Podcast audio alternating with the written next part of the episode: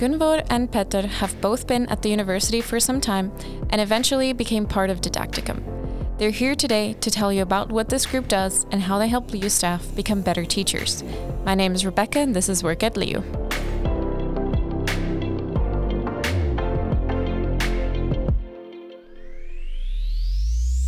So, welcome for joining us today. Welcome for you. joining us today. Thank. That is not a Thank you sentence. Well, that was the first sentence. Thank you for joining us Brilliant. today. That is that. Um, so you're here from Didacticum, is that correct? Correct? Yes. But first, before we get into that, I want to hear about you as people. So who are you? Oh gosh, who am I? Um, uh, okay, do we have three hours? Well, it is not Well, a bibliographical story. Oh, sorry, sorry. we usually start off by me asking Peter, who are you? Oh, uh, well, I usually try to ask you, but let's let's start with me then. Uh, my name is Peter Dalenius. Um, I'm the associate director of Didacticum, uh, but I'm actually employed at the Department of Computer Science. And my journey at LiU started in 1994 when I came here and started my undergraduate education. Wow. and and then at uh, towards the end of that i i started working as a teaching assistant. And i usually say that i i sort of never stopped teaching. So now now i'm a lecturer and i teach um, introductory courses in programming. And then i work with a lot of other stuff as well but but that's basically it. That the short version this is my short version. and gunvor who are you yes, who am I? Well, I'm the psychologist or uh, the director of Didacticum or uh, the one not writing notes ahead, perhaps. um, and Peter's the one taking care of things getting done. No, really, I'm the director of Didacticum. I've been that since, um, God, 2016. Um, really, really funny work. Really, really funny. Um, what else do I do? I try to get people interested in higher education or academic development, pedagogics. Um, it's quite handy being a psychologist meeting people because then you're not afraid of, like you say, emotional responses or what happens because Mm. teaching could be quite emotional. Yeah, yeah. My mother is a teacher, and I think she would agree. Mm, brilliant. and you forgot you used to be a bus driver as well Oh yeah, I forgot that one. Yeah, I, I still miss my bus. Definitely, I miss my bus. How long have you been at LiU? Oh gosh, I started off like Peter somewhere in the beginning of the early 1990s, even earlier than you. Uh, and then I tried to run away. Uh, So I got back as a PhD student in 2001. And since then I'm stuck. So I've been working as a, doing, doing my PhD in autism, uh, disability research. I've been doing some um, program directing of psychologist program. And then I've been working in, in Didacticum since 2012, I think.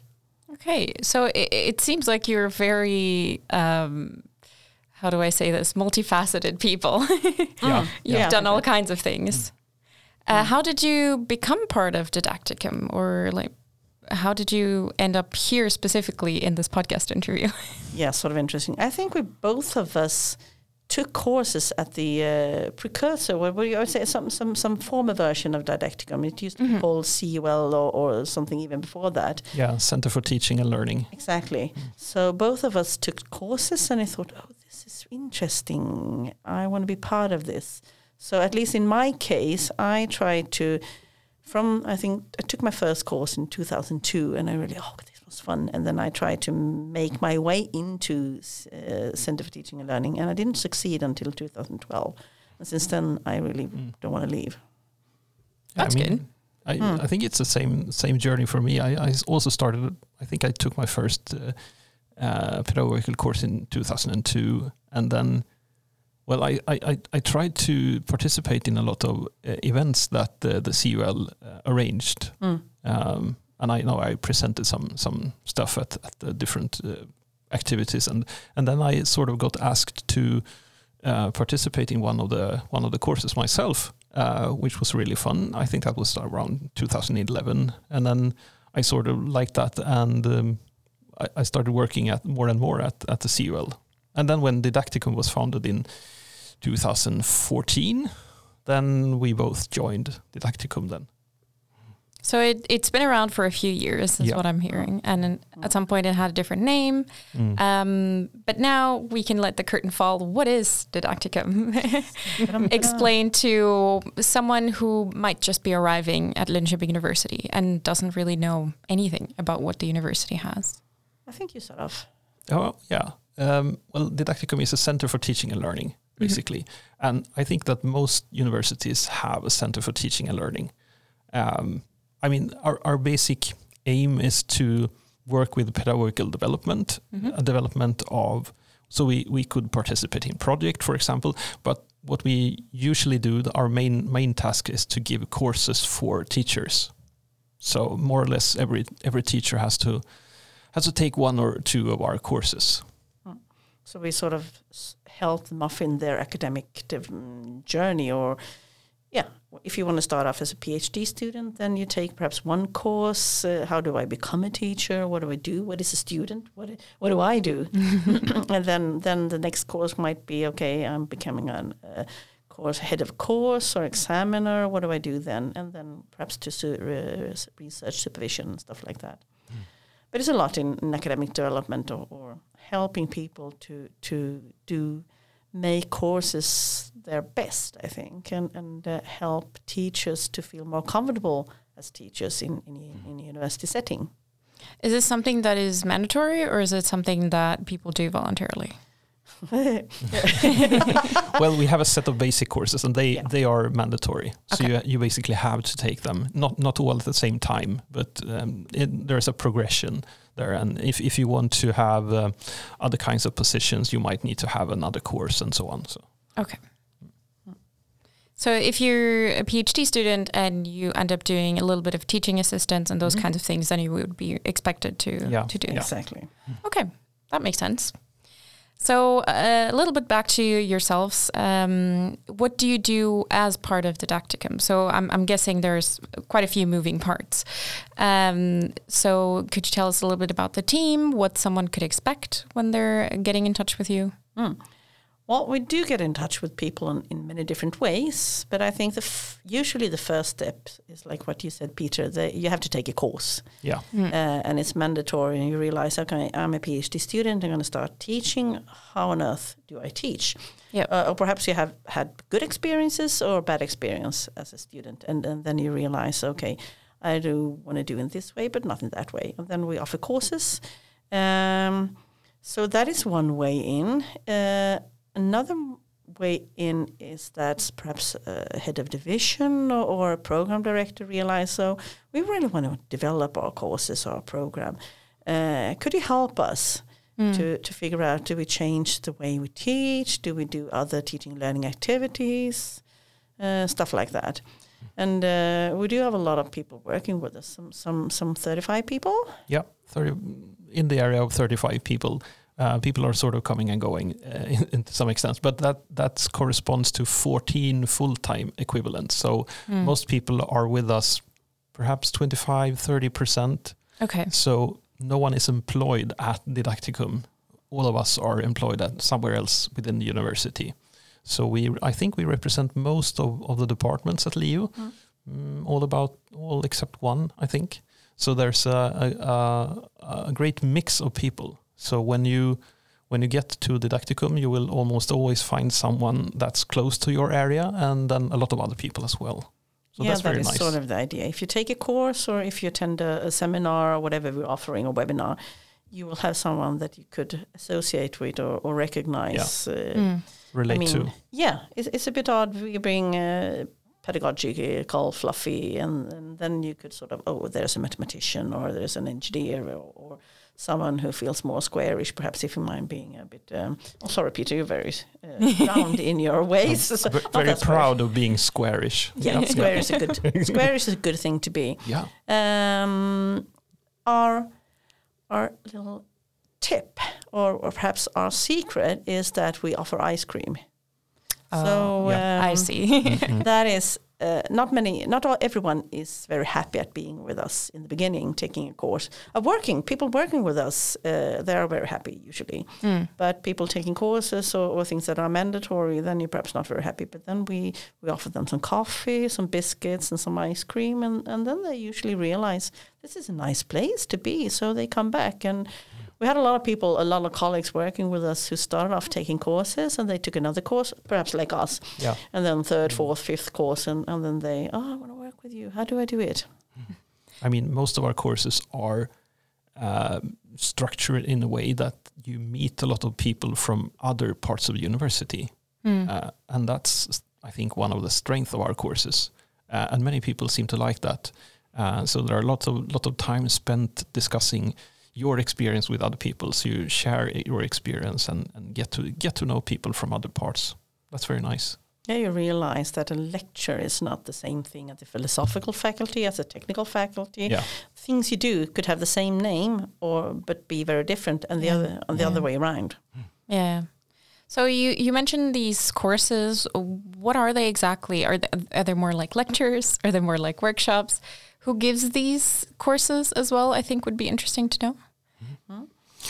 Well, there's a we, we have a set of sort of basic courses, the, the, the mandatory courses. And the first one is called uh, Becoming a Teacher in Higher Education, and that's that's the course that usually all PhD students involved in teaching take, or or people starting off in in, in teaching in higher education. Um, and then the second course is called uh, Course Design and Implementation. That's for people who are getting into course responsibility, being an examiner for the first time, and so on. So it's it's a lot of uh, how you construct exams, how you conduct evaluations, how you design courses, and so on and so on. And the third step is is uh, research supervision for when you get your own PhD students. And most of these courses are structured in the same way. Gunvor, you can perhaps say something about that. Yeah, uh, we try to give our participants an experience of uh, being part of a group, being part of uh, this, like you mentioned, the heterogeneity of, of uh, people from everywhere at the uni. Um, so there's a lot of group discussions, some lectures, but not a lot. Um, more interactive lectures, I would say. A Yeah. lot of uh, asynchronous work in between the the uh, the course um, days. For instance, the course you mentioned, the first course, becoming a teacher, and then then we have seven seven course days, and Mm. then at the days we try to do different things. Because if you sit listening all day, I'm really impressed by students who manage to sit listening all day. I can't do it, and we realize that our colleagues don't. So perhaps we have one hour of lecturing, and then one hour or two hours of discussion, and then do a third thing like a workshop, and and uh, a lot of trying to be learning by doing. It's sometimes it's it's a bit tricky to to manage that, but. Um, and also visit other people. Okay, you, you have a lecture, Peter, in, in your in your course. Okay, I can come and visit. Oh, Mm, please, brilliant. And then we, we see how other people are doing. So that's part of um, peer visits. Is, is also an important part. So it's a bit of exchanging experiences, but also learning from someone who knows more. Yeah. yeah. So a combination of a bunch of different things. Um, so what would you say is um, the the main benefit that this brings? I mean, obviously you want people to be good teachers, um, but what are some other benefits that you notice that it has for LiU staff? Yeah, of course, uh, being a better teacher, being a teacher that understands how learning works. Um, as I said in the beginning, you do usually have a lot of bad experiences as a, student. Yeah. uh, this is a boring lecture or not a well structured lecture.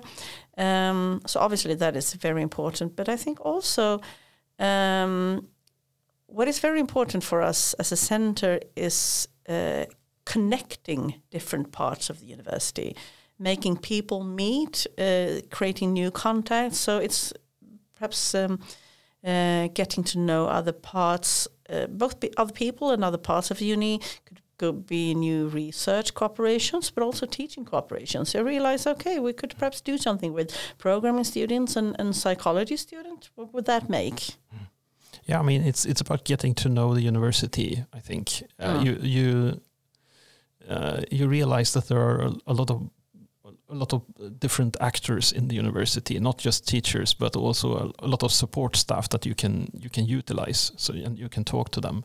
But I think one of the main points I think I would like to make is that we try to we try to empower the teachers. We try yeah. to make them more feel more comfortable in their teaching role because that I think is not something that everyone does automatically. I mean, most uh, most teachers are perhaps they will identify themselves as researchers mainly, mm. But then they do a, a, little bit of teaching on the side, and it it doesn't always come naturally. Feeling that I am a teacher, so that's True. something that we try to develop a feeling a feeling that they are they they are teachers as well. Yeah, sort of working with a self image. Yeah. I also out of curiosity because I, I studied here as well so i know that we like as students you would have like these feedback forms at the end mm. of each course mm. do yeah. you work with that as well yeah mm. well depending on how you see it we don't work with the actually course evaluation but we help the, the teachers uh, to how to work with their course evaluations yeah, rather. And we have obviously our own course yeah, evaluations. Our own course. Yeah, yeah, yeah, yeah. yeah. the so inception of the levels. course evaluation. Yeah, depending on which level you, you, you're at. But um, yeah, yeah, and, and and how do you work, or how do you do? Do you get the best out of the course evaluation? Obviously, mm. we have some systems helping us out. Mm. There are also other ways of can you fo make follow up by the, the more formal questions? How do you follow up and, and understand because they can be quite sometimes quite um, rash answers in, in the, mm, the yeah. course evaluation. Okay, then you want to understand why. Okay, uh, if you say, "Oh, I have ugly shoes," then okay, obviously, then I can change shoes and I say, oh, "I like my shoes." But if you say, "Okay, if you're, you're a lousy teacher," okay, then why? Why am I a lousy teacher? Mm. Okay, you understand why. What can I do? Can I speak slower, like me? Uh, do I make myself uh, clearer or do I structure my slides in a different way or, or design the course in, in another way? And that is, that is, I would say, is really important part of what we do, mm. helping out. Yeah, but we, we also try to emphasize that as a teacher, you have the possibility to talk to the students during the course, not just mm. after the course. Definitely. Um, Definitely. I mean, you can you can actually ask them what they think about the course uh, after the first lecture, after the first time. What are your expectations? Um, how can we meet them? How can we work together, and so on. So, so it's a bit of, of finding ways to communicate with students. Even when you have a large body of students, like two, three hundred, you can actually communicate with them mm. in a reasonable way. I think it's a way how you look at people, and, and do you see students uh, as a co-creator of knowledge. Mm. Is it someone you, you, we will be in this course together. I will learn things, you will learn things. Uh, yeah. Hopefully, I'm a bit more experienced mm. and have some more knowledge, but I will learn a lot of things in, in the, while passing. Or do I look at students as, as a bunch of people that I have to meet and I don't really fancy meeting them? Mm. Uh, it's a way of, of how we look mm. at people and how we look at students and, yeah. and, what we obviously try to say make the students your partners mm. we work together in this yeah. we're, we're in this together we, we want to create this we want to make a good course uh, obviously you have bad days obviously it doesn't always work but but I think that is that is an important message but I think one one way uh, one thing that I always uh, stress when we talk about these things internally in, in Didacticum is that uh, there are teachers who don't always like being a teacher, but one thing that you, that's common for everyone is that they love their subject. Yeah. They love to talk about mm. their subject and they want to share it with the whole world. And that's a very good starting point because that's mm. where when teaching starts. I mean, I love my subject, I love to talk about it, and I want to share it. Okay, that's a good starting point. that's, that's hopefully so that's hopefully most people considering yeah. Yeah, they're researchers. Yeah. Um, would you have any like tips for someone that might be starting a job, whether they're starting as like a PhD student or even like a postdoc or something more advanced? Uh, if they've never done teaching before and maybe they're kind of scared of it, do you have any tips, any tricks, or anything that they might even be able to do outside of Didacticum that might be helpful for them? I mean, we have a small course module that we call, uh, what's the name of it? Starting to teach. Starting to teach, yeah, that's an actual name. That's a very small module, about two days. And I usually present that module as uh, directed towards people who want to survive their first meeting with students. Mm. So that's, that's that's a sort of very very basic course. This is these are some tips for for surviving your first meeting. Um, but ah, what would ha- you say the highlight is of that first meeting? what I think is really important is what I said in, in, in the uh, when we talked just a few minutes ago about do you see the students as a, a bunch of people that's there to criticize you Mm. or do you see them as curious people? So if it's possible, depending on how comfortable you are, is it possible to start off with a more softer intro? Okay, who am I? Okay, hello, I'm Gunvor. I'm a psychologist. I'm doing the psychologist program course for you. Um, well, I, I love cats and, and I have a cat, so I try to practice cat psychology as well. Uh, share something that sort of takes the edge of you as a scary teacher, and they, if you create a um, sort of um, start creating a community in, in the classroom. I know it's not possible for everyone, and if you're dead nervous, then it's really, really scary. Mm. But perhaps you could write something ahead on the on the Lisam page, which we use here. It could you write some hello, I or have a picture, or, or something that you're interested in? Oh, I love uh, hiking, or or uh, t- uh, oh, biking, or whatever you like doing, or cuddling with my cat, whatever it might be. Could that be a sort of taking the edge of you? And then you, I think, you will realize that if you are more human, then the student will also be more human Mm. because they will relate to you to you in a different way. Mm. I can definitely understand the importance of psychology in the subject. Thumbs up for that. it is a lot of people knowledge a lot of for people. sure. And I can definitely understand that people might be very scary, especially adults.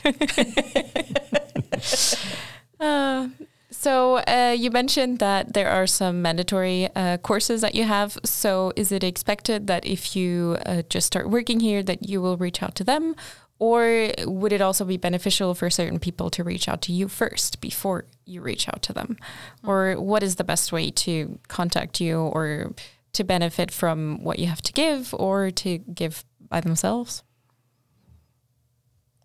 Oh, um, obviously we depending if you if you're a good new uh, employee, you would look at the internal web page and see what what there is. And then we have a lot of information, which is both uh, about courses, but about other things we do as well, and, and a lot of asynchronous you can, things you could look at and, and start talking, thinking Mm. about. Um, usually, we people apply or take contact because their supervisor or their boss or, or their head of division tells them to. Mm. Um, it's a bit tricky. We would love to, which we practice actually all, today because we were part of the, uh, uh, what would you call it in English? Uh, It's a fair for for new employees, I think. True, true, where- right. yeah. Yeah. And that is that is something we tried this year. How can we meet people before they uh, start getting too Mm. much work, Mm. so they can take a course or get to know it as before? Mm. Because we, we, we don't only have courses, we have, I mean, seminars and workshops and and uh, uh, we have Online this yearly well? yearly conference. Yeah, Yeah. yeah, So we have a lot of things to offer, and I mean we're always open to talk to individuals as well. Yeah, you're always welcome for a fika. Yeah, yeah. the magical power of fika. and ice cream. Yes, fika and ice cream that helps. Opens many doors. All right. So if anyone is listening and they would like to work on their teaching skills, they can definitely reach out to you. Yeah. Oh, definitely. I think that's a very good point to end it in. I don't know if you have anything that you would like to add that you think we might have missed. Well, perhaps where are we? If you, if you want to reach out to, if you want to come and visit us, then we're on the fifth floor in the student building. That's perhaps Oh. handy to Mm. know. You can Yep. physically visit. you that could is physically that is visit rare. Us. You could digitally visit us, but you could also physically visit us, and, and Okay. uh, you can just go and see and find us, and, and we're happy to share a coffee with you. All right. I think that is perfect. Mm. Thank you so much for all the information you've given us today. And I think this was really enlightening. Thank you. And it's so nice to see that the university has like a support system, especially for teaching. I know that it can be quite scary. yeah, it is. It is. Thank you. Thank, Thank you for having us. You've listened to Work at LiU with me, Rebecca, and this episode's guest, Gunvor and Peter. Don't forget to subscribe to this podcast so you don't miss out on any future episodes, and check out Linköping University's vacancies page if you're interested in applying for a position here.